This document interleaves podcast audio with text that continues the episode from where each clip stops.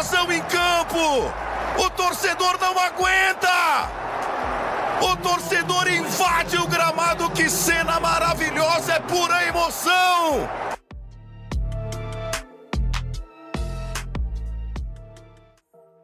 Fala, seus laterais que eram banco na Europa e acham que podem jogar carioca, mas no fim das contas erram pênalti no final do, da Taça Rio. Tudo bom? Aqui é o Lucas Albuquerque, é, esse é o primeiro episódio do podcast Invasão de Campo. Eu tô aqui com o Rafael Zanetti, o craque, dentro e fora dos campos, mas não permitam que alguém fale que isso é mentira, somente eu posso falar que é mentira. É isso aí, o Rafael Zanetti. Vocês vão ouvir eu chamar ele de Zanetti, Zani ou derivados é, ao longo desse podcast e de outros episódios que a gente for gravando. É, esse especificamente é o nosso primeiro episódio. A gente decidiu abrir com o tema da volta do futebol no, no Brasil, né? Nesse país tropical da onde a gente fala. É, então, a pandemia aí parou o futebol no Brasil aí por bem mais de cem dias. A gente foi voltar com o Cariocão, né, nas semanas é, passadas aí. E então a gente hoje vai discursar um pouquinho sobre essa volta do futebol. Alguma, algum ponto inicial aí, senhora Zanetti? Não, eu só que gostaria de falar que se algum dia é, o senhor quiser me chamar de craque Zanetti, eu vou ficar muito feliz. Porque eu vou me lembrar muito do Neto. Quando o Edilson fala, ô craque Neto, eu só quero discordar de uma coisa. Então fique à vontade de me chamar de craque Zanetti. Pode deixar, pode deixar. Eu vou, vou colocar até no roteiro aqui do, dos próximos episódios. Pra gente não esquecer disso. Acho que vai ser difícil escutar, você escutar falar isso, porque, né, a gente não, não viu, não jogou muito a bola junto, né? Acho que nunca, né, inclusive. Eu acho que eu nunca joguei bola desde que eu nasci. Eu acho que eu só entrei, eu só entrei na, nas quadras para fazer uma aparição ali e só. Mas jogar bola, jogar bola, eu acho que eu nunca joguei na minha vida. É, eu acho que eu tenho que, que ir na mesma linha. Acho que quem jogou bola comigo vai falar que, que o máximo que eu fiz foi, foi entrar, correr e suar. No máximo, porque... Você fez atletismo. É, eu fiz atletismo. Enquanto tava todo mundo jogando bola, eu tava fazendo atletismo. Tava fazendo, como é que é, a, a, aquela corridinha safada que o cara corre, mas não corre? Marcha trote atlética. Ladrão. Mar, mar, marcha atlética. O trote ladrão. Você dava o trote, trote ladrão. ladrão. Isso, isso. Só tava fingindo que tava fazendo alguma coisa, né? Pra ver se, se ganhava algum, alguma mulherzinha, mas não... Nem isso rodou, Zanetti. Nem isso. Nem o gol pra Morena no final do Interclasse funcionou, cara. Nem isso é. Você conseguiu fazer. E eu muito menos. Acho que não joguei nem semifinal, que dirá final de Interclasse. É, mas vamos lá, pessoal. Vamos pra pauta principal. Então, vamos rodar a vinheta aí e começar. É, o futebol no mundo foi paralisado aí por causa da covid dezenove. É, faz já na Europa ficamos cento e dois dias, cento e dez dias é, no caso de alguns campeonatos. O primeiro a voltar foi a Bundesliga, ou a gente já devia chamar de Bayern Liga agora, Zanetti? Não, não fala assim, cara, não fala assim, porque senão meu coração sofre um pouquinho, porque eu, gosto, eu tenho um pequeno sentimento pelo Borussia. É, e, e eu fico triste de ver como, como esse time é desmontado ano após ano por esse Bayern que não tem piedade nenhuma de nenhum time da Alemanha. Então não fale assim, porque dói um pouquinho meu coração. Ah, mas são o quê? sete, oito títulos no, seguidos, tá, tá ficando meio... Depois que o Borussia ganhou aqueles dois títulos seguidos com o Jürgen Klopp, a liga é toda do Bayern. Mesmo que é, não consiga eu... ganhar na Europa, o alemão já virou, né, tipo o Paulistão pro Corinthians, né? Sim, mas você pode pensar que, tipo, a Alemanha, ela tem poucos times de expressão, né? Isso, isso sempre foi assim. Então, é sempre um time ou outro que dava uma beliscada, e o Bayern sempre foi o maior, cara. E o Borussia também. O Borussia sempre teve uma torcida muito forte. Mas, nos últimos anos, com a estrutura que o Bayern tem, com o poder financeiro que eles têm dentro da Alemanha, eles fazem aquela famosa tática de é, contratação predatória, né? Então, eles vão nos, nos times da Alemanha, aparece um carinha lá, eles já vão e vral, pega. Vai outro time lá, aparece outro carinha, vral, pega. Não tem jeito, cara. Então, acho que, assim, é, é um diferencial que tem que ter em algum time para conseguir ter o título.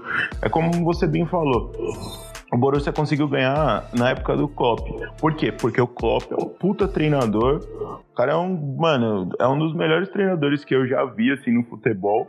E ele tava realmente com um time muito bom na mão e conseguiu ter aqueles dois anos mágicos na, com o Borussia, chegando até na final da Copa, na Champions League, né?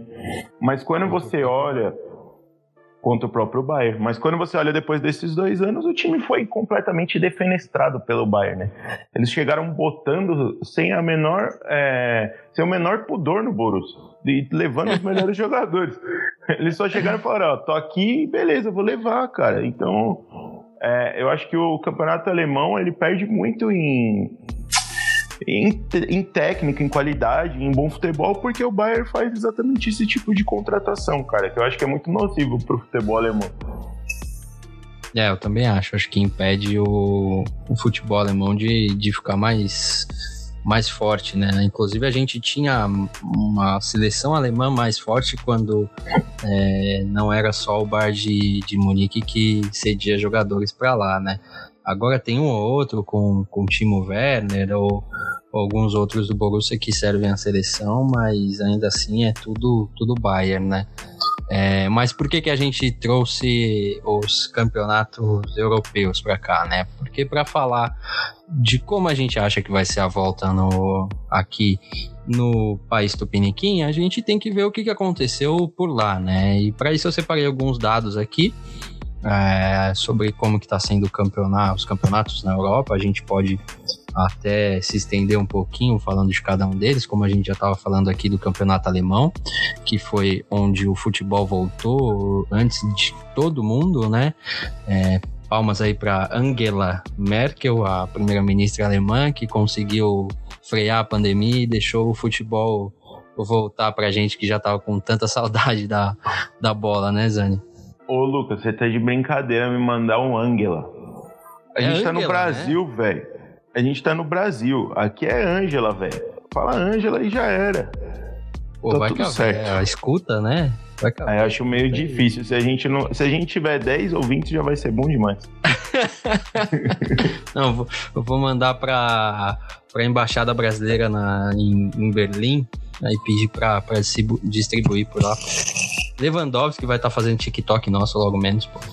Oh, e, e esse é um cara que eu, que, eu, que eu quero frisar que voltou monstramente depois dessa parada e já vinha antes da parada com números fantásticos, né? Então o cara... É, acho que ele foi um cara que não sentiu muito essa parada aí e pra mim vem pra ser um dos melhores do mundo esse ano. Sem dúvida. Uma obra, cara. Estamos muito bem alinhados, senhor Zanetti, porque aí eu já queria trazer os gols daqui da Bundesliga, que fala de Lewandowski e chama gol, né?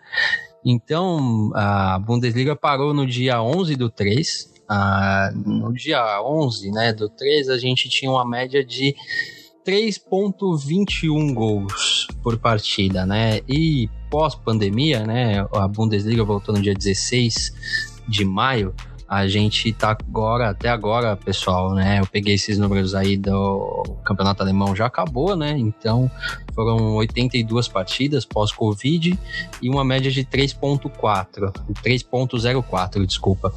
É, e um pouquinho, uma média um pouquinho menor do que antes da parada, né? Mas muito desses gols aí vieram do Lewandowski, né? Se a gente quiser estender um pouquinho aí para falar dele, eu também acho que corre aí para ser um dos melhores do mundo, vai disputar com o Cristiano Ronaldo e Messi, e a gente depois com certeza vai ter um programa de Champions League para falar muito bem disso, né? Porque a coroação de bola de ouro vai depender muito do resultado da Champions, né, Zani? Isso com certeza. Acho que se a gente olhar friamente para números, o Lewandowski ele leva uma vantagem gigantesca. É, mas quando a gente olhar por conquistas no ano, aí a Champions vai fazer toda a diferença, né? E acho que aí até entrando o Neymar na briga, dependendo se ele conseguir levar o P S G a ser campeão europeu.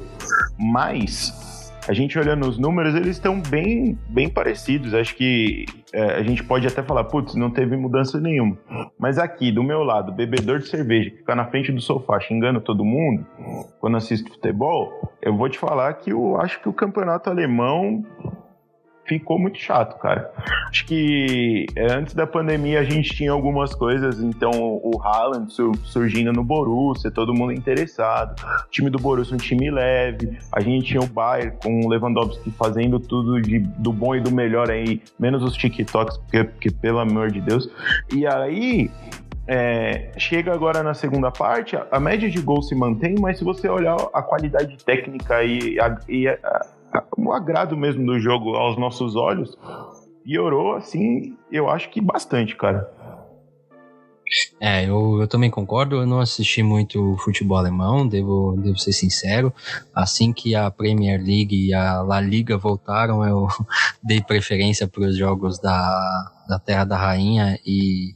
e da Espanha, é, e onde se mantém também isso, né?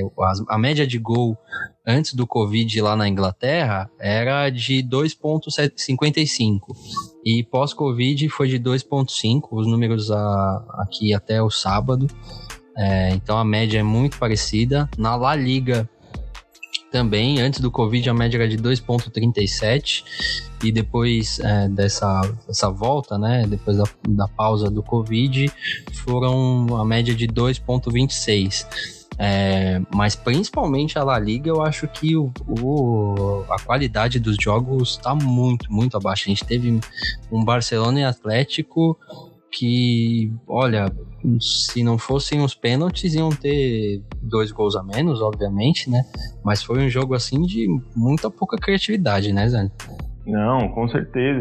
Eu acho que, assim, o que a gente precisa também frisar é que esses campeonatos europeus estão acabando agora, mas eles não vão ter férias, né? Então já vem logo na bota. Já vem logo na bota a, segunda temporada, a próxima temporada, e você vendo o nível que tá baixo, é, e já pensando nessa próxima temporada, é, alguns times que, que estavam muito fortes antes da, da parada, podem ser que eles venham bem mais ou menos aí para a temporada... Pra próxima temporada da Europa. Então até o Barcelona, que eu acho que, que realmente foi a maior reviravolta aí depois da parada, né? A questão do Real Madrid e Barcelona na, na, na La Liga, porque lá na, na Liga Inglesa o, o Liverpool já estava levando com os dois pés na, nas costas, né? Não tinha nem, nem se, se dopasse qualquer outro time ali, nem o Manchester City dopado, se liberasse o doping para eles, eles não iam conseguir chegar no Liverpool. Mas na La Liga, é, o, o Barcelona veio bem fraco, assim, acho que nessa, depois dessa parada. E o Real Madrid veio, vem cumprindo o papel dele, né? Vem cumprindo a meta dele de ganhar os jogos. É, independente se faça ou não bom futebol, mas ele tem ganho e tem passado, o, e passou o Barcelona. E tem tudo para ganhar esse título, né, mano? Eu acho que... em todas essas ligas aí europeias que a gente tem visto, quem acabou mais prejudicado aí com essa parada foi o Barcelona. Eu acho que, para mim, é, não sei se falta pulso lá do técnico dele, se é muito cobrão para um técnico desconhecido, não sei o que é, mas que o Barcelona piorou pra caramba, piorou, velho. Não, piorou muito. E os jogos que venceu foi pela estrela de, de três jogadores apenas. É Messi, Suárez e Ter Stegen, né? Se não fosse esses três aí, principalmente o último jogo contra o Real Valladolid, é, um a zero para o Barcelona, Ter Stegen pegou tudo. É, que foi na meta dele, então é um time que tá... Era, a gente era acostumado a ver o Barcelona muito coletivo e agora a gente vê ele... respaldado apenas por um brilhantismo individual que não acontece sempre, né? Por isso a queda de produtividade do time, a, a, perca do, a perda do, do primeiro lugar para o Real Madrid. O Real Madrid agora tem um ponto, né, no momento de diferença, mas com um jogo a menos também, então é, o Real Madrid pode até ser campeão em casa, nessa semana aí, nem precisa jogar o último jogo da La Liga se cumprir seu papel. É, e também não jogam futebol bonito o Real Madrid, é, tem vencido os jogos ultimamente basicamente por conta de pênaltis e do Sérgio Ramos, que converte sempre, só não converteu no último jogo porque estava suspenso, senão ia ter guardado também. É, e só para todas as grandes ligas da Europa, né, terem números, a Série A também da Itália, né, com a Juventus praticamente campeã também, teve uma média de gols bem menor, né, abaixo da, é, depois da, da parada. Foi a única liga das grandes que apresentou esse número. Antes da Covid tinha uma média de gols é, de três ponto zero um, né, três gols por partida. E agora, após Covid, teve uma média de dois ponto vinte e sete, né? Diminuiu bastante. Ah, acho que no italiano, o único time que vem jogando bem é a Atalanta. É, a Inter de Milão, que poderia estar tá brigando pela segunda colocação, e a Lazio também derrocaram muito, muito. Até a Juventus perdeu, que a gente achava que era impossível, perdeu pro, pro Milan pro do Ibra, né? Jogão do Ibra. É, e, mas acho que a qualidade em geral na Europa foi, foi muito abaixo, né, Zanetti? A gente tem que lembrar também que é, em média eles ficaram parados cento e dois dias, né, sem futebol, sem jogar profissionalmente, e a média de jogos é um jogo a cada três, quatro dias, né? Então isso deve ter pesado também, né, Zanetti? Principalmente pro Barcelona, né? Sim, e eu vou, vou ser sincero com você, porque meu gato net não contempla os jogos do futebol italiano. É, eu gostaria muito de ver, poder ver o Cristiano Ronaldo mesmo atuando ali na, na Juve esse ano. É, tenho ouvido muito falar, ouvido falar que ele tem feito muito gol de pênalti, mas pênalti é gol, cara, não tem jeito. Então, se o cara é bom mesmo, ele tem que ir lá e brocar. É, mas eu já também venho vendo que o futebol italiano vem caindo bastante nos últimos anos, né, Lucas? Se a gente pegar aí na Champions League ali, quando a gente tem time italiano jogando, depois daquele Milan lá que fez tudo, que passava piroca na cara de todo mundo, hoje em dia a gente não tem mais nenhum, a gente não tem mais nenhum time italiano assim de expressão. A Juventus vem ganhando tudo por lá, mas na hora do vamos ver mesmo, peida na tanga, velho. Então eu acho que o futebol italiano caiu bastante. Antigamente, quem não, não gostava de pegar aquele, a, a, aquela Inter do, do Adriano e Martins no ataque, cara, no, no Ineleve? Sim, sim. Ou sim. O Milan, que tinha o Kaká, o, o Shevchenko. Era embaçado, uhum. cara. E hoje em dia, não. A gente tem a Juve lá com o Timão. Mas os outros times, eles não fazem muita diferença, tá ligado? Então, eu acho que a gente tem o, o campeonato italiano bem fraco, é, e, e com certeza depois da Covid deve ter piorado muito, né? Eu não tenho visto, mas deve ter piorado. Só pela média de gols que você trouxe aí pra gente, já dá pra gente ter essa noção aí de que, de que já não tá muito bonito de se ver. Sim, a gente sabe obviamente que média de gols não é... É, ou o número de gols numa partida não é sinônimo de uma boa partida jogada, tá, pessoal? A gente é, sabe muito bem disso. Tem zero a zero que pode ser muito mais bonito do que qualquer goleada do Atlético de Madrid, porque eu odeio ver aquele time jogar. É, mas o que você falou é bem verdade, né, Zani? A gente vê, é, de novo, um campeonato fraco, como o italiano e o alemão, não produzem times fortes para o cenário europeu, né? O último campeão é, da Champions League que veio da Itália foi a Internazionale, com o Mourinho, né? Aquela retranca safada com bola no Eto'o pro Milito fazer gol, né? Milito fazia gol até de olho fechado, porque a bola chegava sempre nele. Então foi o último time a ser, italiano a ser campeão. Óbvio que a Juventus chegou na final algumas outras vezes, perdeu pro Real Madrid, perdeu para o Barcelona também, né? É, então, mas mesmo assim ainda falta, né? O Bayern de Munique também, a mesma coisa. A última vez que chegou foi campeão contra o Borussia Dortmund, mas isso já faz muito tempo, né? É, então, ligas fortes produzem times fortes para o cenário é, europeu, né? Mesmo a La Liga, todo mundo fala que é um, um campeonato fraco, que tem dois times e às vezes um Atlético de Madrid, um Sevilla é, enchendo o saco, Mas se você for ver, Real Madrid e Barcelona tem quantos títulos nos últimos quinze anos de Champions League? Sem contar os títulos espanhóis da Europa League, né? É, onde o Sevilla é dono, né, do, do, do campeonato, né? Eu sei que é a Champions League B, mas a gente tem que levar em consideração. Sim, com certeza. E eu acho que, assim, se você olhar muito pro, pro futebol inglês, a gente vai falar, putz, todos os jogos são bons, todos os times batem de frente. Mas, cara, existe também muita retranca, existe também times que não têm a menor expressão. Lógico, o campeonato inglês é história, né? Então a gente tem time lá que, que não tem uma estrela, não tem um cara conhecido, mas o, cara, mas o time faz parte da história da Inglaterra e tem camisa. Então, é a mesma coisa na La Liga. Os times, eles acabam num... não tendo tanta expressão aqui pra gente no Brasil, mas, cara, eles têm, têm time de camisa, tem time com história, tem time com identidade própria e tem bons jogadores. É, e principalmente na La Liga, eu acho que é muito difícil você pegar um time de retranca. Às vezes, até por isso, o Atlético de Madrid vai muito bem, né? Porque ele é o único time que faz esse tipo de jogo na La Liga, assim, de forma mais escancarada, com bons jogadores. Aí é, eu já vou até, eu vou até ser contra você aí nesse, nesse sentido, porque eu, quando eu assisto o Atlético de Madrid, alguns jogos eu gosto de ver. Eu gosto de ver o, o estilo de jogo mais aguerrido. Me lembra muito o, o, o Corinthians, né? Acho que falta um pouco, falta um pouco do, Real, do Atlético de Madrid para chegar no nosso Corindão ali na retranca do Carille, mas... É, eu acho que eu acho que é, dá pra assistir, cara. Eu vou falar assim, pra, falar pra você que tem time que é muito pior do que assistir o Atlético de Madrid. Mas eu, eu, eu, eu concordo com você, acho que ligas fortes fazem times bons pra Champions League. E pensando também aqui, Real Madrid e Barcelona, cara, por mais que a liga deles não seja forte, eles sempre vão ter os melhores jogadores do mundo. Eles vão, sempre vão ter a grana pra trazer os melhores do mundo. Então, hum. mesmo que a liga seja fraca, no fim das contas, tá, a seleção tá montada ali, né? Então não tem como. Sim. Sim. É bom lembrar disso. Mas, já que você se lembrou aí de Terras Tupiniquins trazendo o, o Corinthians no papo, a gente tá falando tudo isso, né? Justamente como eu falei, pra gente...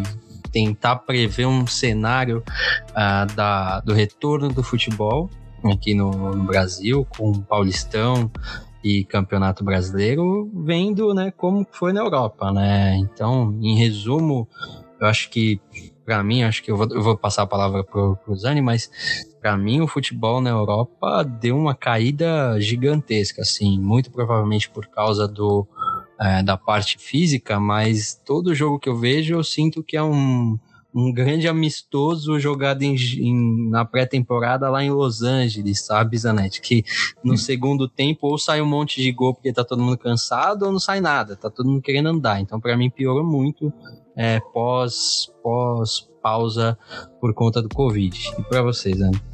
É, pra, pra mim, eu acho que eu concordo com você que, tá, que realmente caiu bastante, mas só pra sintetizar o que você falou, pra você, a gente tá vivendo uma eterna Copa Mickey.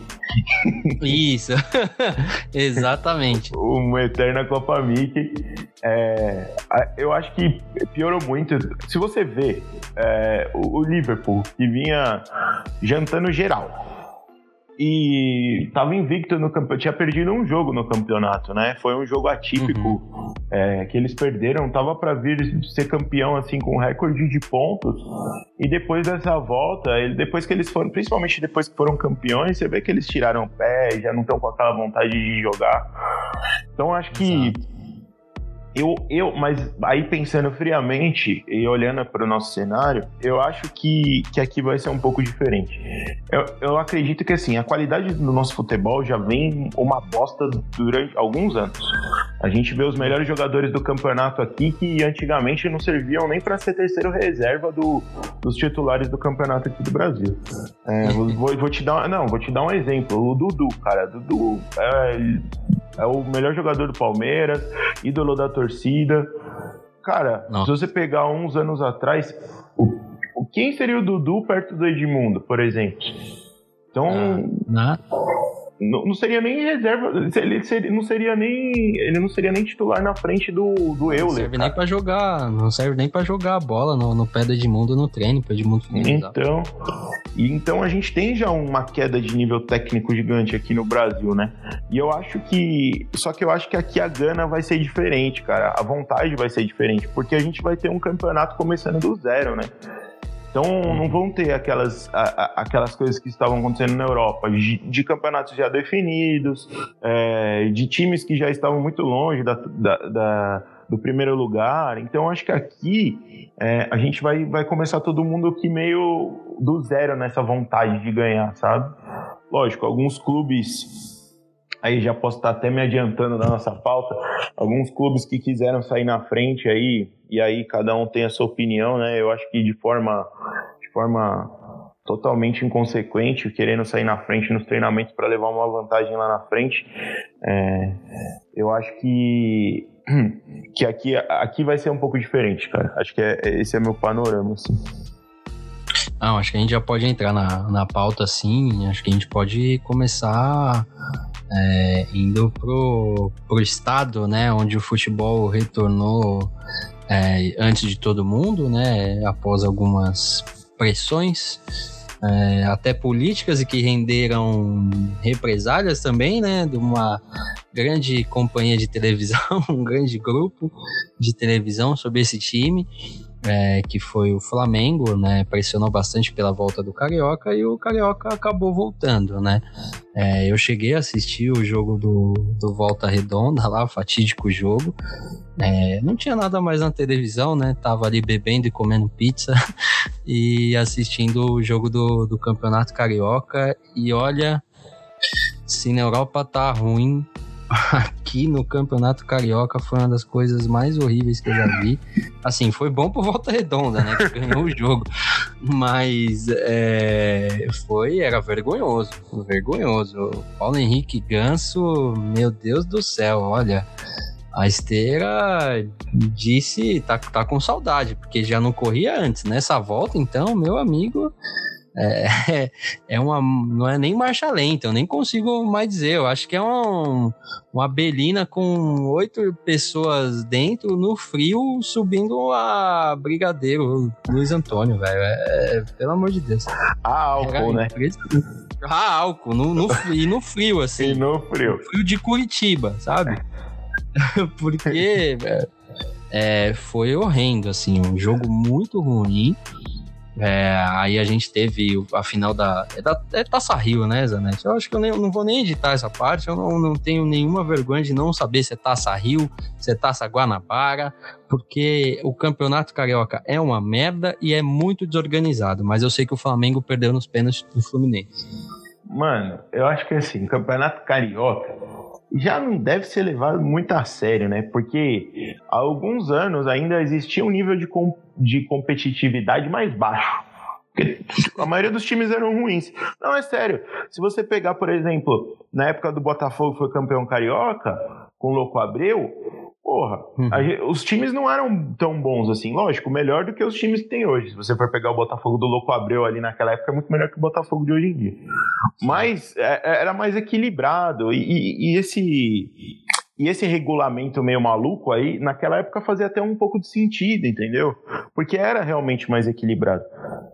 Hoje em dia não, cara, é uma disparidade muito grande. O Flamengo tem todos os méritos aí de, de ter conseguido construir um time, um time foda, é, apesar de eu estar é, com uma grande raiva deles, né? Acho que é, a gente pode estar perdendo até uma parcela de audiência aí falando mal do Flamengo, mas eu acho que, que essas pressões e, e, e essa... essa É, ganhar a qualquer preço é, e sair na frente, pra mim isso não é o espírito esportivo, entendeu?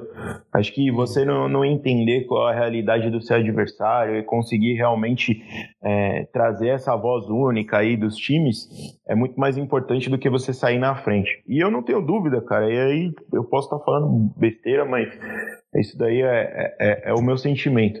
O, o Flamengo quis antecipar isso o mais rápido possível para já acabar com esse campeonato carioca aí e não ter três competições para jogar lá na frente. Porque é o que vai acontecer uhum. com o nosso paulista. Vai demorar um pouco para voltar, lógico, a gente tem menos jogos, só que vai acabar encavalando com a data do, do Campeonato Brasileiro. Eu tenho certeza que o Flamengo já estava com esse medo. Então eles já devem ter, tipo, chego lá, tipo, vamos antecipar isso aqui, porque aí a gente não vai ter competição encavalada, a gente vai conseguir jogar todos, todas as competições com o time principal, que é o que o Jorge Jesus gosta de fazer, né? E, e, e realmente não vai ter treta entre uma competição e outra.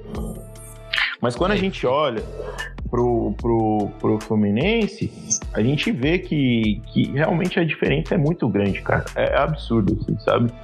Foi, foi lindo, assim, o Fluminense ter ganho esse jogo aí nos pênaltis. Acho que... Por causa do Rafinha, principalmente, né? Muito por causa do Rafinha. Acho que... É, muito por causa do Rafinha e por causa de outros jogadores também, que realmente estão levando esse espírito aí de soberba do Flamengo em, em, no coração e em todos os jogos. Eu acho isso a coisa mais ridícula que existe. É, querer, tipo, falar, falar pra jogador, cara, que tá começando na carreira, que tá jogando no Fluminense, que deve estar tá passando um perrengue do caralho. Imagina, cara.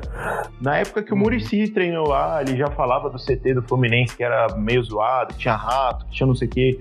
Os caras jogando lá... É bem, bem complicado. Então, os caras jogando lá, cara, é, começando a carreira, e vem um, um cara que você pode ter como referência de profissional ali, sabe?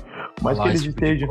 É, falar esse tipo de coisa pro moleque, tá ligado? Eu acho que ele tá sofrendo, ele tá colhendo o que ele plantou. E tá sendo uma mandioca bem grande, daquelas bem parruda que tá entrando bem ali onde eu não vou falar o nome.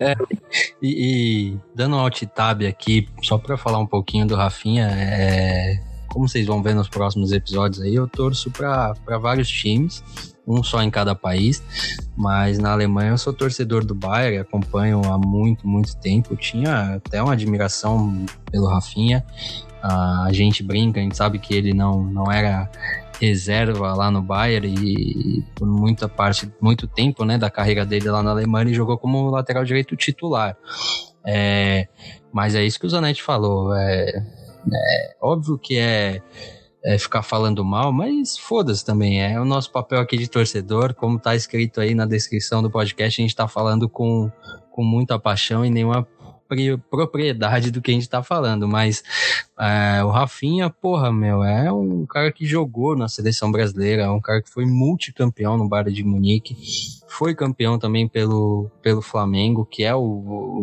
melhor time é, da atualidade aqui no Brasil. E o cara falar esse tipo de coisa para outros jogadores é, é péssimo, sabe? Ele acha que ele tem que servir como exemplo, porque ele não é novo, ele já é muito, muito velho, é, não tá jogando bem. Na verdade, desde que voltou pro Brasil, ele, ele tem um nível técnico e uma, uma força física que vem da Europa, por isso que ele se destaca um pouco, mas assim... É, e eu não esperava outra também, viu, Zani? Eu, teve vários episódios aí do... É, no Bayern de Munique que o Rafinha foi, é, foi ridículo, assim, já agrediu os jogadores mais de uma vez, já brigou com o técnico de time adversário, é, já foi expulso por coisas que vão além do futebol. Eu acho que ele dá até um, um episódio é, inteiro de um podcast para falar sobre a índole do Rafinha, e acho que mais uma vez mostrou que quando ele tá por cima da carne seca, né, como alguns é, narradores falariam, né, Zani? Ele tende a, a ser um pouquinho, um pouquinho cuzão. E é um gostei. baita de um otário. É um, ba... é, é, isso. é um baita de um otário. É um baita de um otário. E espero que o, o Fluminense ganhe de qualquer jeito. É, do Flamengo aí na, na final do Carioca, né, realmente agora, né, após a final da Taça Rio e da Taça Guanabara, a gente tem as finais do Campeonato Carioca que devem estar sendo jogadas daqui a pouco, né, Zanetti, inclusive o primeiro jogo. Eu acho que vai ser uma missão quase impossível pro Fluminense aí, cara. É, como você falou mesmo, a Abelina subindo na, na Brigadeiro Luiz Antônio, a álcool de madrugada. é, é muito difícil, cara. Vai ser muito difícil. Eu acho que realmente o Flamengo deu aquela, aquele pequeno salto alto no último jogo. Só que aí é cutucar a onça com a vara curta, né, mano? Então, assim... Se o time vo... tem muita habilidade. Muito, é muito cara bom. Então, se você tiver um dia inspirado ali do Bruno Henrique, ou do Gabigol, ou do Everton Ribeiro, ou da Arrascaeta, jogador ali e os outros fazendo feijão com arroz, você já consegue ganhar o jogo de forma... Eu acho que vai ser muito difícil do Fluminense conseguir. Acho que só se o Odair Helman meter aquele, aquela retranca que não passa nem o Wi-Fi, tá ligado? Mais ou menos como o Jair Ventura fez na, na semifinal do, da Copa do Brasil contra o mesmo Flamengo pelo Corinthians, foi a maior retranca que eu já vi na minha vida. O, o Fluminense não consegue levar, cara. Eu acho muito difícil. Apesar de torcer, eu vou torcer pro Fluminense hoje. É, vou torcer. Não tem muito esse costume aí de ser anti, mas com esse time do Flamengo aí, ó, eles estão bem... Bando de otário, cara, pra falar a verdade. Já tô pegando raiva.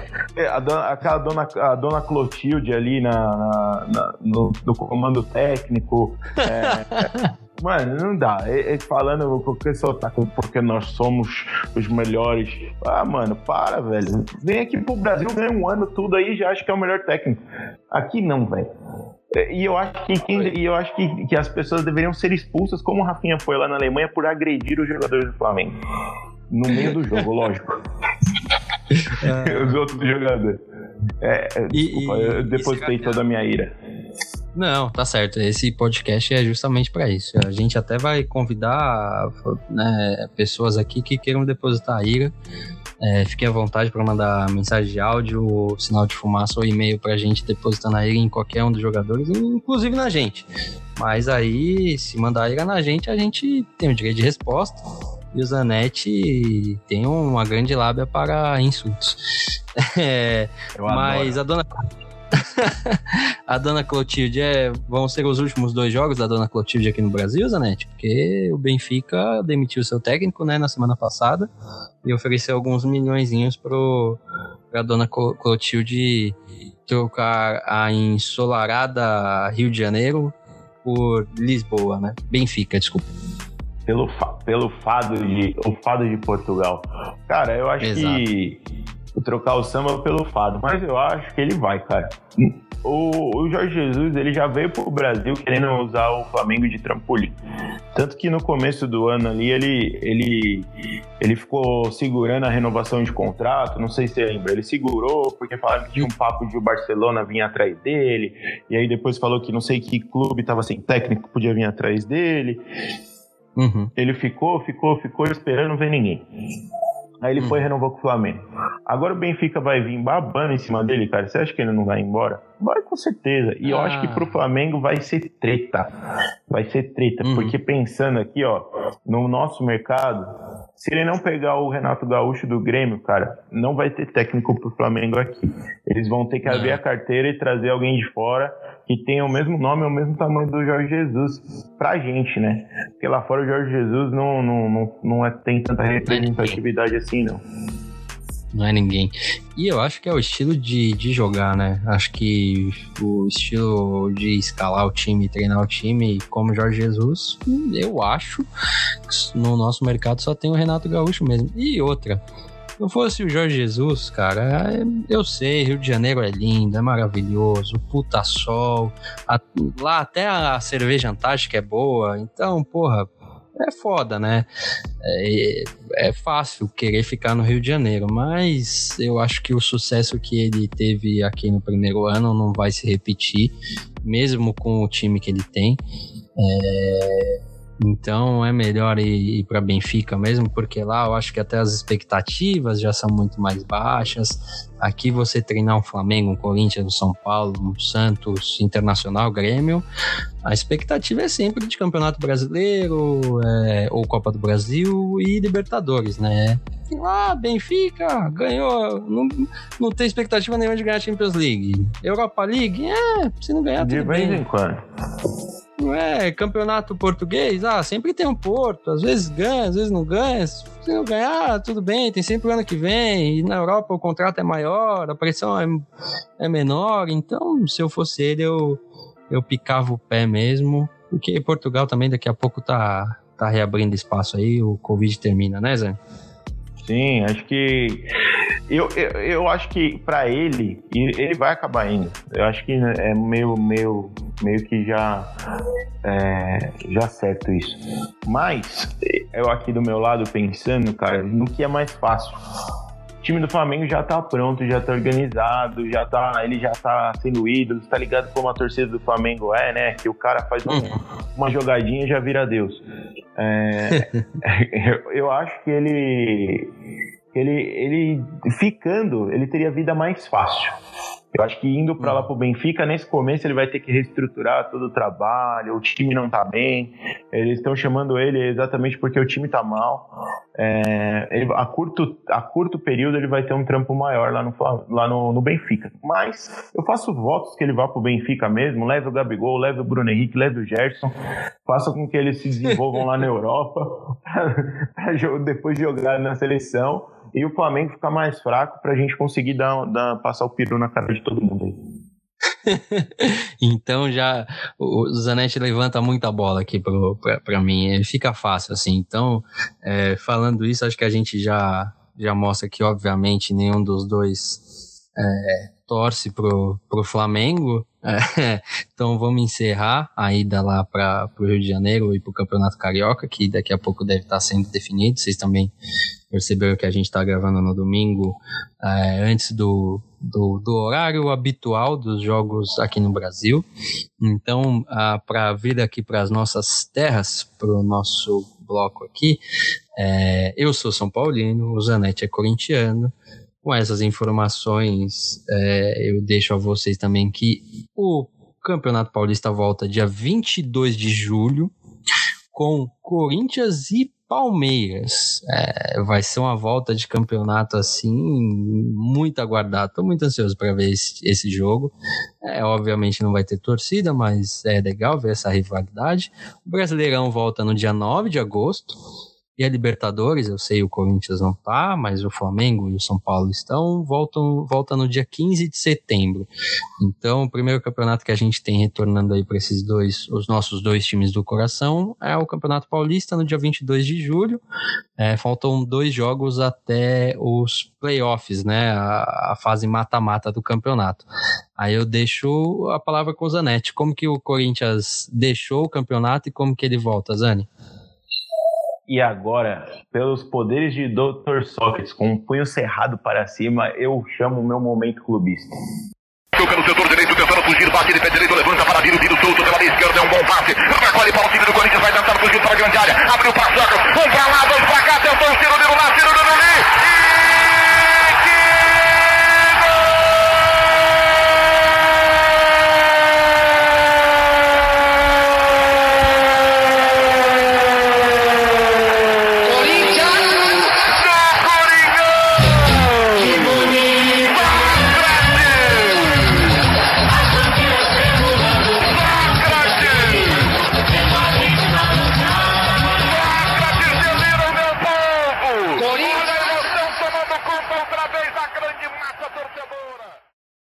Pensando aqui, ó, racionalmente, sem, sem, sem paixão nenhuma, eu acho que o Corinthians vai ser campeão paulista. É difícil? É difícil. Mas eu tenho certeza, cara, que nesse meio tempo aí, e agora falando sério, é, é, realmente o, o ser campeão paulista foi bem clubista. Mas é, eu, eu acredito que nesse meio tempo aí deu pro Thiago Nunes é, dar uma melhorada legal no time. É, eu era um grande fã. Quando que o Corinthians voltou dos, dos, pros treinos, Zanetti? Desculpa perguntar. Quando voltou? Voltou no mesmo dia que foi liberado aqui em São Paulo a volta. Ah, todos os times tá. voltaram de forma conjunta, né? Isso foi muito legal. Comparado com, com o Rio de Janeiro, é, hum. os times, todos os times de São Paulo... Tomando pro Flamengo. Fizeram... Se fuder, Flamengo. Eles, eles fizeram um combinado de todos voltarem juntos. É, uhum. Onde ninguém pudesse treinar antes, então foi, foi super legal assim da, da parte dos times de São Paulo. E aí o, o Thiago Nunes está tendo um tempo de dar uma trabalhada melhor no time. É, eu sou eu assim perdi um pouco do, do, do fanatismo que eu tinha pelo Thiago Nunes. Ano passado eu acompanhei muito o Atlético Paranaense. É, era um futebol que eu gostava muito de assistir, então eu assistia bastante jogos do Atlético. Eu acho que o jogo do Atlético contra o Boca foi um dos jogos mais, mais legais que eu vi no ano passado. Sim. E, e, e fiquei muito feliz quando o Corinthians trouxe o Thiago Nunes, né? E tinha muito, uma expectativa muito alta. Mas eu acho que algumas, algumas escolhas, algum um, um, o tipo de filosofia que ele já quis implantar desde o começo, é, ele não tinha muita a, a noção do que é o Corinthians, sabe? De, de como é o time, de como é o clube, de como é a política dentro do clube. E aí, separando um pouco da, da questão do, do, das dívidas que eu vou falar daqui a pouco, eu acho que o, o, o Thiago Nunes vai ter esse tempinho aí para realmente pôr a cabeça no lugar e tentar dar uma pensada melhor. É muito difícil classificar? É, vai ter que ganhar do Palmeiras, mas aí é, é, eu acho que é a parte mais fácil aí desse, desses dois jogos.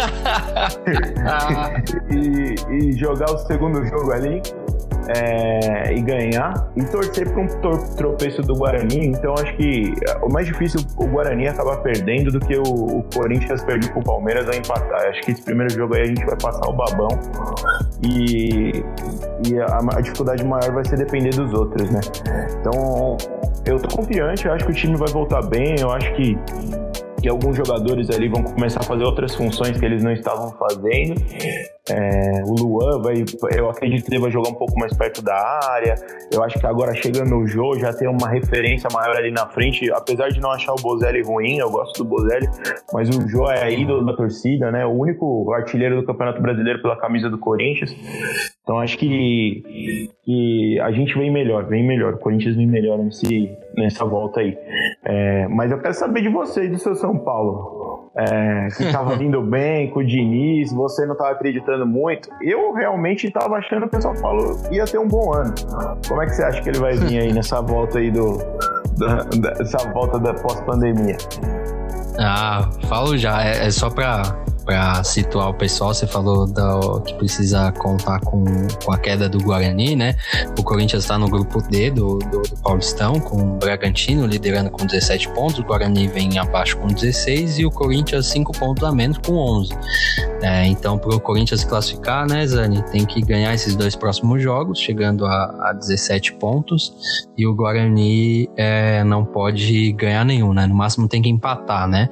É, e assim, não é nenhuma tarefa sobre-humana isso acontecer, porque o Guarani é, pega o Botafogo fora de casa é, e o São Paulo ah, em casa na última rodada, né? E é bom já é, o gancho perfeito aqui para eu falar para o São Paulo, não é nenhuma tarefa impossível o Guarani ah, tirar pontos do São Paulo, nem ganhar, né? Acho que pro Guarani fica muito fácil, porque o São Paulo teve três derrotas esse ano aí, que foram todas fora de casa, né? Que é o caso do jogo contra o Guarani, na última rodada do Campeonato Paulista. O São Paulo perdeu pro Santo André, pro incrível Botafogo e pro ainda mais incrível Binacional. Vocês conheciam esse time antes do, do jogo contra o São Paulo? Por favor, comentem, porque eu não fazia ideia da, do, da existência desse clube que tem o, o símbolo parecido com a bandeira de Guarulhos. Jesus! É, cidade de Guarulhos. A nossa querida Guariloche. A nossa querida Guariloche, tenho que falar bem porque minha namorada é de Guarulhos, pessoal. É, mas o, o São Paulo é, já está classificado, é, o que eu acho que vai entrar ainda com menos garra ainda para esses dois últimos é, jogos. É, é óbvio que os dois servem de preparação para a volta do Brasileirão no dia nove de agosto e para a Libertadores no dia quinze de setembro. É, e aí, estou falando isso só para dar um panorama para vocês. O São Paulo terminou, né, essa, antes da pausa, é, o São Paulo veio de duas boas vitórias, né, que foi contra a L D U. É, por três a zero em casa. Esse jogo teve uma, uma, um grande milagre, vamos dizer assim. Pablo Pablo não marcou apenas um gol. Pablo marcou dois gols. Eu, eu, é, eu não sei se eu fico feliz, se eu fico impressionado ou se eu fico triste, porque eu sei que ele gastou a, a, a cota dele de gols do ano, né? Dois gols num jogo só é impossível para, para o querido Pablo, que custou muitos milhões ao já endividado São Paulo Futebol Clube, ah, mas fez dois gols na L D U, é, se, se recolocou em posição de, né, de briga ali ah, para classificação dentro do grupo na Libertadores e terminou um, algo ainda, acho que ainda mais difícil do que ver o Pablo é, balançando as redes, que foi uma vitória em clássico, uma vitória contra, os, contra o Santos, ah, fez dois gols, foi um bom jogo, né, do Igor Gomes, o menino que, que lembra o Kaká aí, né, quem dera e barra saudades, é... Ah, mas respondendo sua pergunta, tentando ser mais direto aí, Zani, é, eu, eu, eu não tenho, não, não, não, acho que não tenho ainda a vinheta clubista, vou, vou guardar isso aí, é, porque eu não tenho nenhuma fé no, no Clube da Fé, aí no São Paulo, é, não gosto do jogo que o Diniz propõe, não acho que a gente tem as peças também que ele precisaria para montar é, um, o jogo da, da filosofia de futebol que ele enxerga, e ele perdeu o Antony, né, que fazia parte do, do onze ideal, né, para ele. É, acho que Pablo e Everton, a, o jogador mais preguiçoso da face da terra, tirando o, o senhor Ganso, é, vão brigar aí por uma vaga. É, ele pode trazer o, Pablo, o Pato para a vaga do, do Antony, né? Deixar ele jogando de lado e jogar o Pablo como centroavante apenas, ou colocar o Everton na função que basicamente já é dele, jogando pela ponta. É, mas eu, eu não acho que o São Paulo vá, vá encantar, vai longe. Eu sei que o Corinthians vai se classificar e no final os quatro grandes vão estar nas semifinais do Paulistão, e aí o São Paulo obviamente vai, não vai nem decepcionar, né? Vai fazer o que eu já espero, que é perder clássico e ser eliminado do Campeonato Paulista. Vocês viram que o Lucas tem um otimismo, cara, que, nossa, é de saltar aos olhos. O time dele tá quase classificado na Libertadores, se não já tiver, porque eu não lembro muito bem. Tá classificado pro, pro Paulista. O Diniz engordou trezentos quilos na quarentena. Eu acho que ele vai... Olha, pessoal, eu ainda não decidi, mas vocês já estão vendo a capa de, de, do episódio. É, talvez o Diniz seja a capa desse, episo- desse, desse episódio aqui do podcast, porque o que ele engordou... Antes e depois. Nossa, mãe do céu, sim, o antes e depois. O cara parece que ele tá comendo a bola, como de, de, é, postou o Desimpedidos com a foto dele, né? O cara engordou uns vinte e cinco quilos, mano, pelo amor de Deus. Então, tem várias, todas essas coisas positivas, cara. Você tá feliz, ele descontou na comida. Então, é, é, você não precisa ficar assim. Aí eu, aí eu tô até fazendo um momento não clubista, porque eu tô realmente defendendo o seu São Paulo, cara. Porque eu, eu acho que a perspectiva aí pro, pro São Paulo nesse ano aí é, é legal, cara. Eu acho que dá pra vocês beliscarem um título aí, pelo menos esse ano, pra sair dessa fila. Vou torcer muito pra que não, né? Mas eu acho que, eu acho que tem jogadores cascudos, tem, tem jogadores aí que estão aparecendo. Eu gosto muito do, do estilo de jogo do Igor Gomes, acho que ele é um, um moleque que, que tem um futuro aí. É, tirando o Daniel Alves, né, cara, que por mais que você possa achar que ele não faz muita diferença ali, é, ou alguma pessoa possa achar isso, mas o cara é campeão, né? Tem jogador que ele é campeão, cara. Por mais que ele não seja é, o principal do time ou qualquer outra coisa, o cara é campeão. Então, quando você tem esse tipo de jogador no elenco, você pode ter certeza que uma hora chega algum títulozinho aí. Ah, será, Zani? E, e, e só pra falar, né, o panorama da Libertadores, o São Paulo tá com três pontos em dois jogos, né? Na verdade, todo mundo do grupo do São Paulo tem três pontos, é, passando pelos outros brasileiros, o Flamengo tem seis no grupo A, é, tá em segundo lugar, o Palmeiras tem seis, tá em primeiro lugar no grupo B, ah, o Atlético Paranaense tem três, com dois jogos também jogados, tá em segundo lugar, uma posição ok, no grupo E, que é o grupo, vamos dizer assim, mais gostoso, né, da Libertadores, porque temos Inter e Grêmio no, no mesmo time, os dois com, com quatro pontos, É, né? Inclusive já se enfrentaram num zero a zero bem bosta. Não, é. mas, a, mas a treta que rolou foi legal demais. A treta foi linda, a treta é maravilhosa. Espero muito do segundo jogo dessa Libertadores. Com certeza. E temos o Santos é, no grupo F, é, no grupo F, deixa, não, desculpa, no grupo G, com seis pontos, tá em primeiro lugar, né, o Santos. Algo impressionante, né? Algo impressionante. O, o, o, não é muito complicado assim, né? O, o, o grupo do, do Santos, né? Tem Delfim, que é o, o, jogo, o último jogo que o Santos fez, venceu por um a zero. E o Defensa e Justiça, um time que já eliminou o São Paulo Futebol Clube numa Sul-Americana no Morumbi. Parabéns, São Paulo. É, o Santos conseguiu vencer esse time também por dois a um, fora de casa. Eu nem lembro de onde é esse time. Me desculpa se tem algum ouvinte da Sudamérica aqui escutando a gente. É, e era o, o Corinthians tá fora, né? O Corinthians com, né, fez o favor de deixar essa, é, essa Libertadores um pouco menos legal, né? Porque foi eliminado, podia estar no grupo do Palmeiras aí também, fazendo mais um clássico, né, Zane? E aí você pode até voltar a falar do Corinthians aí, suas dívidas que você, você deixou guardado pra gente. É, eu, eu, esse é um momento que eu fico muito chateado de falar, porque eu tava lá no estádio, né? Eu vi o Corinthians sendo eliminado pelo Guarani pela segunda vez. Foi, e foi muito triste. E, e, e foi bastante triste, cara. Foi um dia bem triste da minha vida, assim.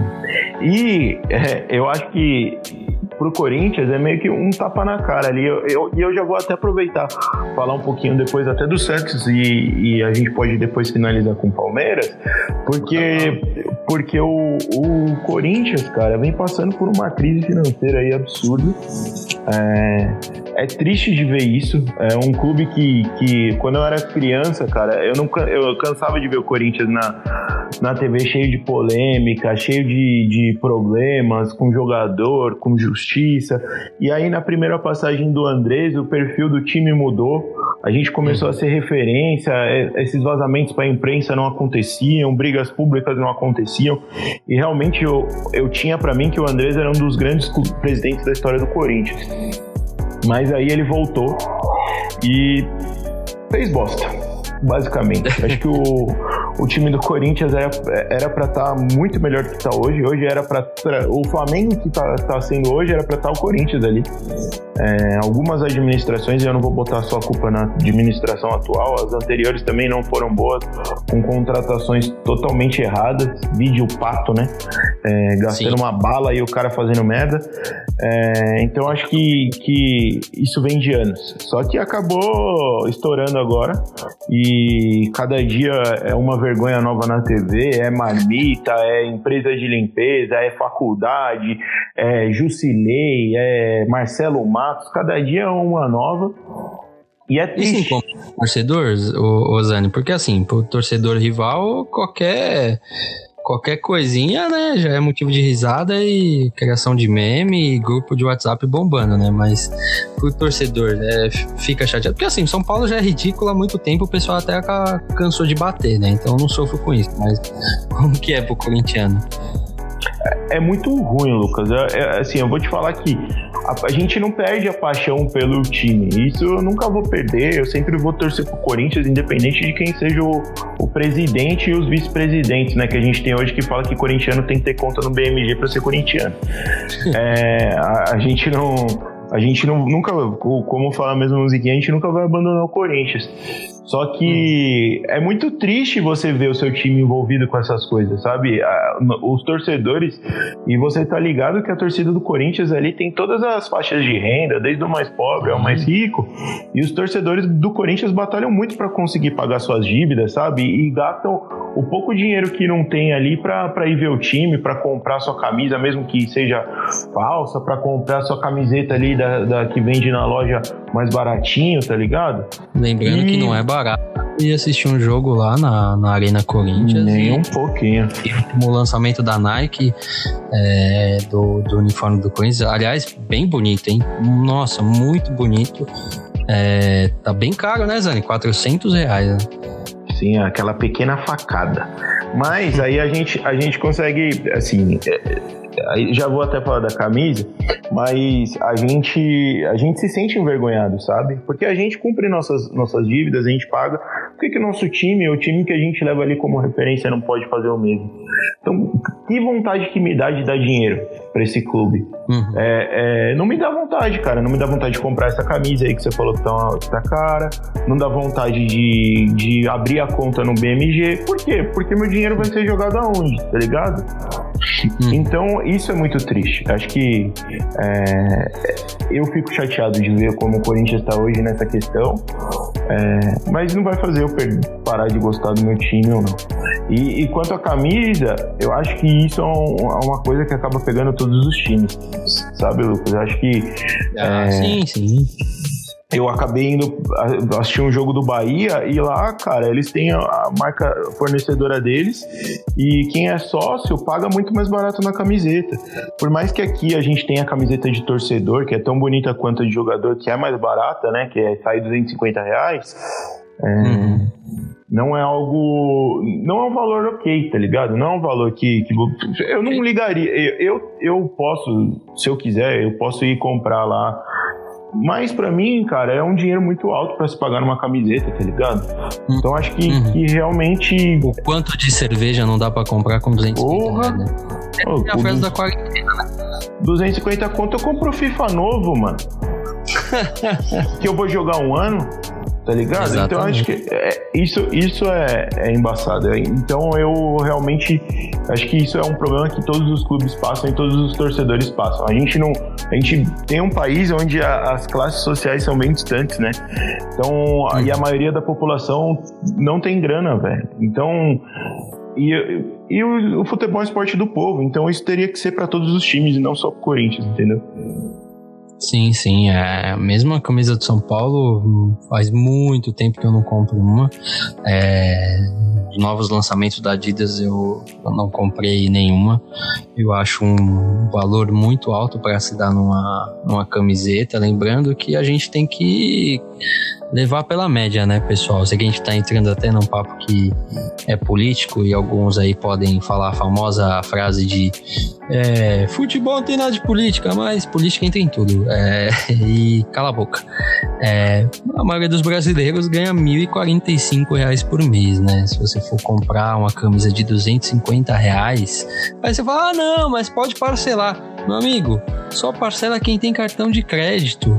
E se você tem cartão de crédito, você é um privilegiado. Nem todos os brasileiros têm a possibilidade de ter um cartão de crédito. E os que têm, às vezes, o, o, o limite nem comporta uma camiseta dessa, mais o frete. Então, assim, é um valor bem alto. Para assistir um jogo, então, nem se fale.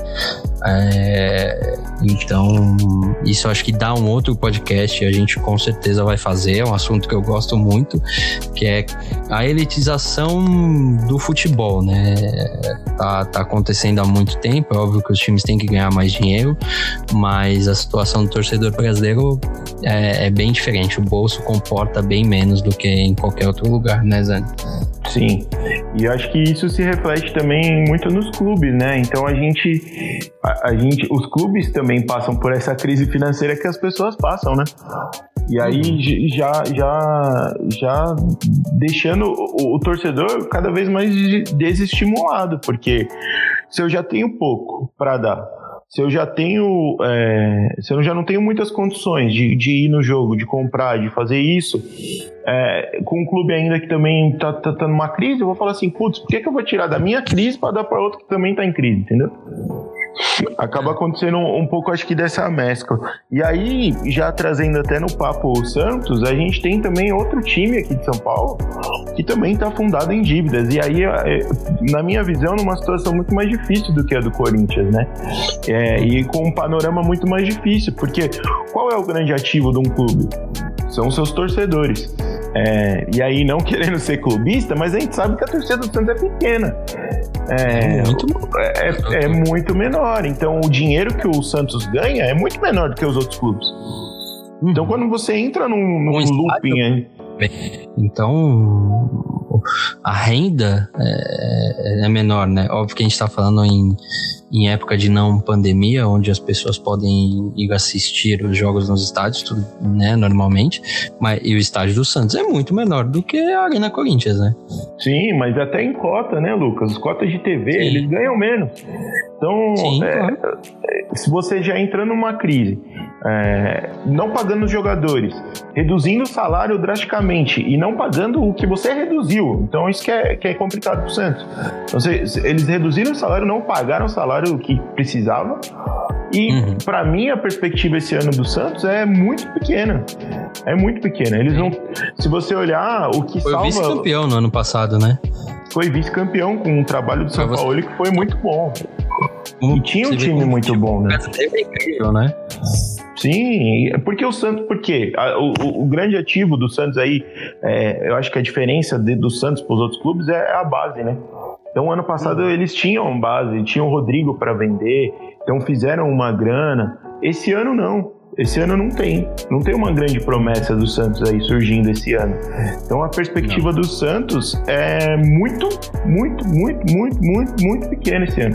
Eu acho que uhum. se não tomar cuidado, pode se complicar ali no Campeonato Brasileiro, exatamente por ser esse tiro curto e os atletas não, são, não estão sendo pagos em dia, né? Ah, exato. Lembrando que o Campeonato Brasileiro vai até fevereiro, né? É, Campeonato Brasileiro Série A, tá, pessoal? É, e acho que aqui no Brasil a gente não tem nenhuma perspectiva de melhora na, no combate à pandemia, então a gente não sabe como vai ser também, é, se vai ser alterado esses valores econômicos, valores é, até é, de cota para o campeonato, isso ainda está sendo tudo discutido, e eu concordo totalmente com o Zanetti, assim, a perspectiva para o Santos não só nesse ano, mas nos próximos é bem difícil, né? É, a gente vai vendo que má administração a gente não vê na hora, né? Quando ela tá, tá acontecendo, mas ela traz uns resu- resultados catastróficos uh, no futuro, né? Óbvio que o Santos não tá tão mal quanto, quanto, quanto o... Desculpa. É, óbvio que o Santos não tá tão mal como o Cruzeiro, né, que vai passar o ano do seu centenário na Série B e pode cair para a Série C se não pagar ah, dívidas referentes à compra de um jogador, né, Zane? Mas o Santos tem que tomar muito cuidado. Sim, você vê é, times... E isso é muito triste, né, cara? Você vê times grandes é, do Brasil é, podendo ser rebaixados para a Série C por causa de dinheiro, cara. De falta de pagamento. Isso é uma das coisas mais absurdas que a gente pode pensar no nosso Campeonato Brasileiro. Isso é várzea, cara. Acho que nem na, até na várzea os times são mais organizados do que os times da Série A aqui no Brasil. É, Botafogo com uma dívida gigantesca, o Cruzeiro podendo cair para a Série C. É, e... e... E, cara, e aí, falando friamente, cai, caiu pra Série B porque comprou a rodo e não conseguiu pagar, né? É, na minha pois visão é isso. E, e a gente tem outros times indo na contramão, e aí eu tenho que dar o braço a torcer é, e falar do Palmeiras, é, lógico, a tia Leila botando ali a, a grana, né? A tia Leila botando a grana fica mais fácil, mas a gente teve o, o, tem, o Paulo Nobre. Tem dois amigos aí que escutar essa parte aqui vão, vão xingar, né? Ah, a tia, Titia Leila faz a boa. A Titia Leila faz a boa do Palmeiras, fez a boa do Palmeiras, assim como o Paulo Nobre fez lá atrás, né? Então, hum. tiveram dois grandes mecenas aí dentro do Palmeiras que conseguiram ajudar, mas mérito deles. Então, a gente... O Palmeiras vem bem estruturado, assim como o Flamengo, como o Grêmio lá no Sul. É, e a gente tem times aqui no Brasil que estão fadados a, a afundar cada vez mais. E sem perspectiva. É, meu coração fica um pouquinho ainda mais... mais sossegado quanto ao meu time, porque a gente tem um ativo muito grande que é a torcida, né? Agora, se você pega Botafogo, você pega Santos, você pega outros times que tem uma torcida menor, que tem um ativo menor, é muito difícil de sair desse limbo. É, é, é muito complicado. E a gente torce pro Santos não virar uma portuguesa da vida, né? É, apesar de ser um, é. um rival ali, mas é um time, é um dos times que tem mais história no Brasil. É, e... que realmente, se eu pudesse escolher quem virasse português, seria o Palmeiras e o Santos não. Mas é, é bem complicado. É, é, bem, é uma situação bem complicada. É, Verdade. É triste. Não, também acho. O Corinthians é um pouco mais tranquilo, porque é a segunda maior torcida do, do país. A cota de, é, de, de televisão tá garantida. É... muito também, né, porque o Corinthians não se alinha a um presidente é, eleito e em atividade no país ainda, porque diferente do Cruzeiro, esse aí tem, mas não cair. É, é, e aí a Globo não vai dar nenhuma represália, né, ao, ao Corinthians, como fez com o Flamengo, né, cortando é, o Campeonato Carioca, não é mais televisionado pela... pela Globo, né, os jogos do Flamengo, o Flamengo teve que fazer um, uma coisa toda lá pelo YouTube, pelo Flá T V, e tá cobrando agora dez reais pro jogo, bababá. É, acho que esse problema de dinheiro, óbvio que o Corinthians tem, mas é possível de, de sair, né, agora Santos, Botafogo, mesmo o Fluminense tá... também há muitos anos com dificuldade financeira. O Vasco acho que vive assim há muitos anos, não tem nenhum... Quando o Vasco teve bem financeiramente? É, acho que nunca, né? é, o São Paulo também não, não tá bem financeiramente, né? Tem bastante dívida, é, mas São Paulo sempre vende, né? É só algum jogador novo fazer é, um gol que o Ajax compra da gente, né? Então, é, o time é que vende bem, hein, mano? Pelo amor é. de Deus, o São Paulo vende bem demais, velho. Não, é, é, é igual o japonês, o chinês vê, vê coisa diferente, assim, ah, um animal que faz sombra e tem dente, ele quer comer, o Ajax faz, abre o olho para qualquer jogador do, que veste a camisa do São Paulo e sabe andar. Então, é, os caras veem possibilidade de revenda muito grande, né, mas é bem triste ver essa situação, principalmente do Santos, Botafogo. A portuguesa, o Zanetti me lembrou que toda vez que eu, eu venho pra casa da minha namorada e tenho que, tenho que né, passar pelo, pela frente do Canindé, eu, eu lembro e falo, nossa, esse time é, já foi grande aqui, né, no, no estado, já incomodou bastante, já teve torcida, torcida chata pra caralho, puta que pariu, velho. É, e já existiu esse time, né, e agora é só, só lembrança, né, então tem que tomar cuidado. A gente acha que esses times não acabam, mas a situação do Cruzeiro é bem, bem preocupante, velho. É bem tenebrosa, é, a perspectiva não é boa, mas se for para apostar, eu acho que ele volta para a Série A ano que vem, é, e... e... aí vai ser, vai ser aquela eterna guerra, né? De, de conseguir se estruturar na, nessa volta, nessa retomada, uhum. ou virar um time que, exemplo do Curitiba, exemplo de outros times que já... o Guarani, exemplo de times que já foram grandes e foram campeões, é, mas caem num limbo ali de Série A, Série B, Série C e nunca Essa mais voltam, né? É complicado, é verdade. É, e aí, acho que pra finalizar, é, e sendo que clubista, sim, eu espero muito que o Cruzeiro volte para a Série A do Campeonato Brasileiro, porque sem o Cruzeiro, o São Paulo fica com menos seis pontos, né, na tabela, porque era sempre um, uma maravilha jogar com o Cruzeiro, não importa a fase que o São Paulo se encontrava, a gente sempre ganhava. É, o Rogério Ceni cansou de fazer gol no Fábio, se não fosse o Fábio na carreira do Rogério Ceni, ele não teria batido os recordes de gols. Então, Cruzeiro, por favor, se organize. Se quiser colocar uma vaquinha lá, eu ajudo, pra você voltar o ano que vem e o São Paulo ter mais seis pontos na tabela do Brasileirão. Não é e... à toa que o Cruzeiro se veste de azul, porque ele é o Viagra do São Paulo. Muito bom, Zani. Agora sabe o que eu quero? Quem patrocine o Cruzeiro? A Pfizer. Pfizer. Porra. Oh, vocês estão perdendo uma grande oportunidade de marketing, cara. E tá, tá de graça agora, né, Zani? Tá de graça, agora tá de graça. Os chega, caras se ele chegar lá cagado. com três cartelas, se ele chegar lá com três cartelas de Viagra, uma caixa de algum outro remédio e cinco reais, já era, fez, fez o patrocínio master. Tá feito, nossa, mas vai ficar, vai ficar maior do que qualquer patrocínio, velho. Vocês podem trocar de lugar, ficar Pfizer no, no, no lado esquerdo do peito. O símbolo do Cruzeiro vai pro direito, com cinco conto lá, velho. É, e respondendo a pergunta do começo do podcast, é, né, o que, que a gente acha da volta do futebol, acho que a gente pode finalizar por aqui, a não ser que o Zani queira estender alguma coisa, mas é, pra mim, eu acho que o futebol aqui no Brasil ele vai ser muito, muito cara de, de pré-temporada até ah, por meados do fim de agosto, onde o Campeonato Brasileiro vai estar tá já na sua sétima rodada, né, sexta, sétima rodada, é, porque sempre foi assim, né, e os, até os times brasileiros normalmente já dão pouca importância para as primeiras rodadas do, do Campeonato Brasileiro, né, então eu acho que o que vai pegar é a Libertadores quando tiver para voltar, é que o futebol vai, vai começar a pegar de fato aqui. É, a previsão para o meu time é nada, de novo, nada vai acontecer. É, São Paulo também está passando por uma fase de, de eleição, então vai ter turbulência, vai ter muita matéria saindo aí em todos os lugares, então acho que não vai ganhar nada. É, e é isso, e Juan Fran e Daniel Alves vão embora logo logo.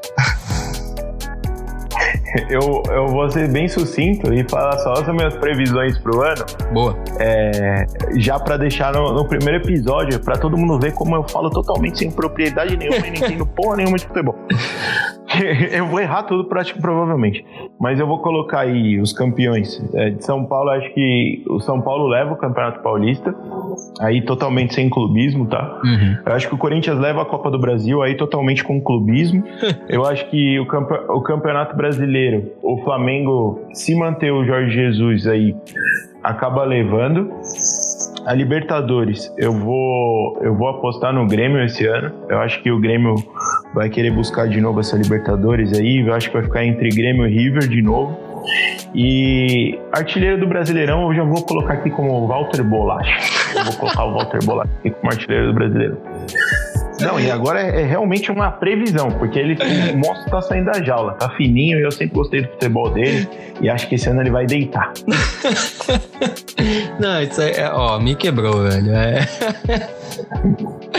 Walter Bolacha, artilheiro do Campeonato Brasileiro. Olha, a gente já teve vários artilheiros do Campeonato Brasileiro com, com essas alcunhas curiosas, né? Mas o Walter... Olha, seria, seria digno de prêmio, né? Bola de prata, com certeza, a E S P N daria, né, Zé? Com certeza.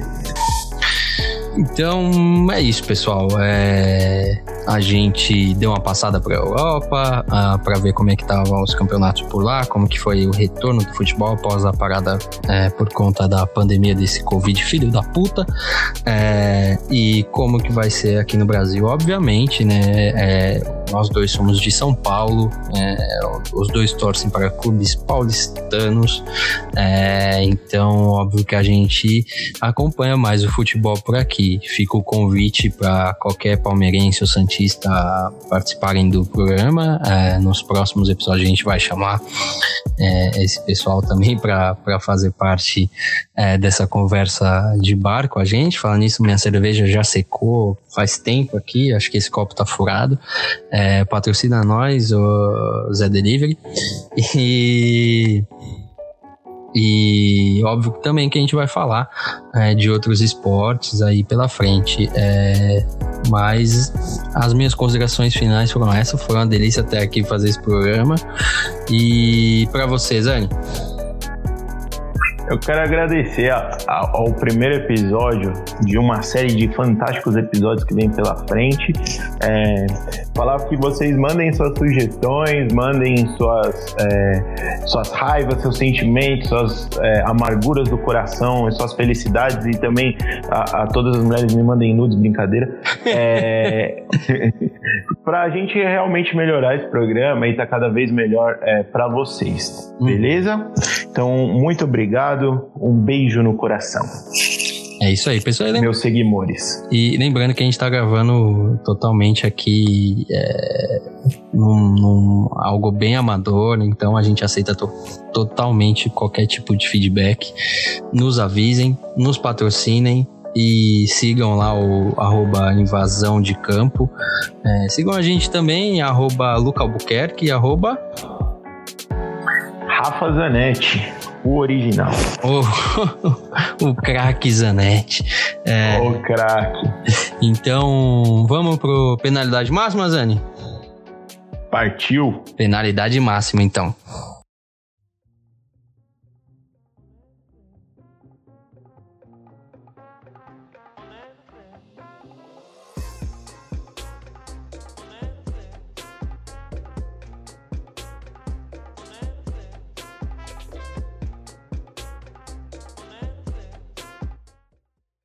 Então, aqui nesse quadro a gente dá as dicas da semana relacionadas a, a esportes. É, então, como é a primeira vez que a gente vai fazer esse tipo de coisa aqui, eu vou dar a palavra para o Zani. Zani, o que, que você viu aí e você recomenda para os nossos ouvintes nessa semana? Oi. Essa semana eu vou dar duas dicas de dois Instagrams que eu gosto bastante relacionados a esporte. Opa. O primeiro chama Highlights Wave. É um, um Instagram onde mostram lances sensacionais de todos os esportes. É, desde cricket a lacrosse, a futebol americano, a frisbee. São lances incríveis de vários esportes onde você fica chocado como as pessoas Olha. conseguem chegar nesse nível. E o outro, que é um, um Instagram mais de humor, chama Mão Furada, que, que, que eu, eu não conheço os donos, não sei quem são, mas eu dou muita risada. E eu faço até um... um asterisco aqui para vocês verem o vídeo das freiras jogando bola. É um dos vídeos que eu dei mais risada na minha vida. Então eu coloco aí como recomendação. Show, show. Como é que é o primeiro mesmo, Zé? É óbvio que a gente vai colocar isso, os, os links no, na descrição do, do podcast, e também a gente vai transformar esse conteúdo em, em post no Instagram, para vocês com, conseguirem procurar melhor o, as dicas que a gente dá. Mas qual é o nome do primeiro, Zani? É Highlights Wave. Ah, show, show, show. Então, Highlights Waves, pessoal, e Mão Furada, os dois no Instagram. Minha dica, é, vou, vou fazer dupla também, Zanetti, se você me permite. São, são duas séries, é, todas no, no Netflix. É, não, não paga nós, obviamente. é, e, mas são duas séries fodas, obviamente. Acho que uma todo mundo já conhece, foi bem... bem, bem é, foi bem divulgada, né, pela Netflix, vamos dizer assim, que é o Arremesso Final, ou The Last Dance, que conta a história da última temporada do Chicago Bulls, uh, de Michael Jordan, Scott Pippen, uh, e... Qual é o nome do técnico, Zane? Você lembra? O nome do técnico? É. Ah, cidadão, você me pegou nessa. Ah, ah, eu estou lendo o livro dele. Nossa. E agora que eu comecei a falar, eu lembrei. Graças a Deus. O nome dessa, dessa entidade do basquete, um dos caras que revolucionou o esporte, Phil Jackson. Phil Jackson, grande técnico, é, conta a história não só do último ano, é, mas do, dos seis títulos... É, desse Chicago Bulls aí, que era fenomenal, que fez um monte de gente começar a gostar de, de basquete, e obviamente que eu não, porque eu sou bem mais novo do que isso aí, uh, mas é uma série muito foda, pessoal, conta não só da história do Michael Jordan, que é uma figura bem, bem interessante da gente conhecer mais, mas também do Phil Jackson, do Scott Pippen, Dennis Rodman e de vários outros jogadores que vocês podem considerar como é, figuras menos importantes, até o Steve Kerr, né, que é técnico, atual técnico do Golden State Warriors, que é o time que revolucionou a liga nos últimos anos aí, que foi multicampeão, bateu o recorde de vitórias numa temporada regular, é, que era o recorde do Chicago Bulls, que, onde o Steve Kerr jogou. É, também tá lá, então assim, é um documentário foda, né, Zé? Muito foda, eu realmente assisti, chorei, dei risada, uhum. é, acho que é um dos, se não, entra no meu top dez séries e se não, uma das, me- a melhor série documental que eu já assisti. É, é uma série documental foda, entre as séries documentais esportivas, acho que tá... tá muito, muito próximo aí é, do top três. Tem outras aí, thirty for thirty do, do E S P N, não, não vou queimar as minhas próximas indicações dos próximos episódios. Mas falando da segunda, já bem rapidamente, é, Esportes do Mundo. Eu estava até comentando com o Zanetti, achei que ele ia trazer essa, essa indicação aqui para essa parte do, do programa, mas não veio, então eu tenho que falar. É bizarro, meu, é uma série da Netflix também, uma série documental, é, deixa eu ver aqui quantos episódios ela tem, é, ela é incrível, cara, assim, é, é uma temporada só, né, acabou de ser lançado, É, ela tem, deixa eu ver, um, dois, três, quatro, cinco, seis, sete episódios. Cada um gira em torno de trinta a vinte e cinco minutos. O primeiro episódio fala apenas do negócio mais bizarro que eu já vi da minha vida. É o, o Calcio, né? Firenze Calcio, que é uma mistura de futebol com as, um basquete, né? Vamos dizer assim, com luta livre. E porradaria. Porradaria. O pessoal se matando, putas brutamontes italianos nacionalistas se matando. É, é um esporte bem bizarro, mas eu acho que é bem legal para ver a pluralidade, puta palavra difícil, hein, pra falar quando você já tá com cinco ápias na cabeça, é, mas pra ver a pluralidade do esporte nesse, nesse planeta, é, vai muito além de futebol, vôlei, basquete ou qualquer outra coisa do tipo, é, e aí eu já deixo o gancho pro fim do episódio, que é isso que vocês vão ver aqui nesse... nesse podcast, né? A gente não vai falar apenas de futebol, tem episódio aí vindo já para basquete, para futebol americano, uma hora ou outra eu vou dar uma pincelada em beisebol e hóquei, apesar do Zanetti não gostar, mas a gente fala, mas é uma ótima série pra gente ver o que significa esporte, né? Vai muito além do, de vinte e dois caras é, jogando no campo para ver quem faz mais gol. Né, Zane? É isso. É, e, e lembrando também que a gente vai falar também de esportes, né? Então, é, a galera dos videogames aí, fiquem espertos que a gente vai falar também dos esportes. É, mas, e de tudo dessa série, o que eu mais gostei foi ver realmente os caras saindo na mão. Foi bem legal. Também, eu, é, é um esporte que eu... com certeza, eu não me dou bem em quase nenhum esporte, né? Mas nesse, com certeza, não seria a minha praia. É, quem, quem conhece vai entender, né? Mas não vou ficar me humilhando mais aqui. Acho que, que é isso, pessoal. Esse foi o primeiro, pod, o primeiro episódio do podcast Invasão de Campo. Foi um prazer estar com vocês, Ani. Até a próxima, mano. Até a próxima, Lucão. Eu espero que vocês gostem. Tamo junto. Show, valeu!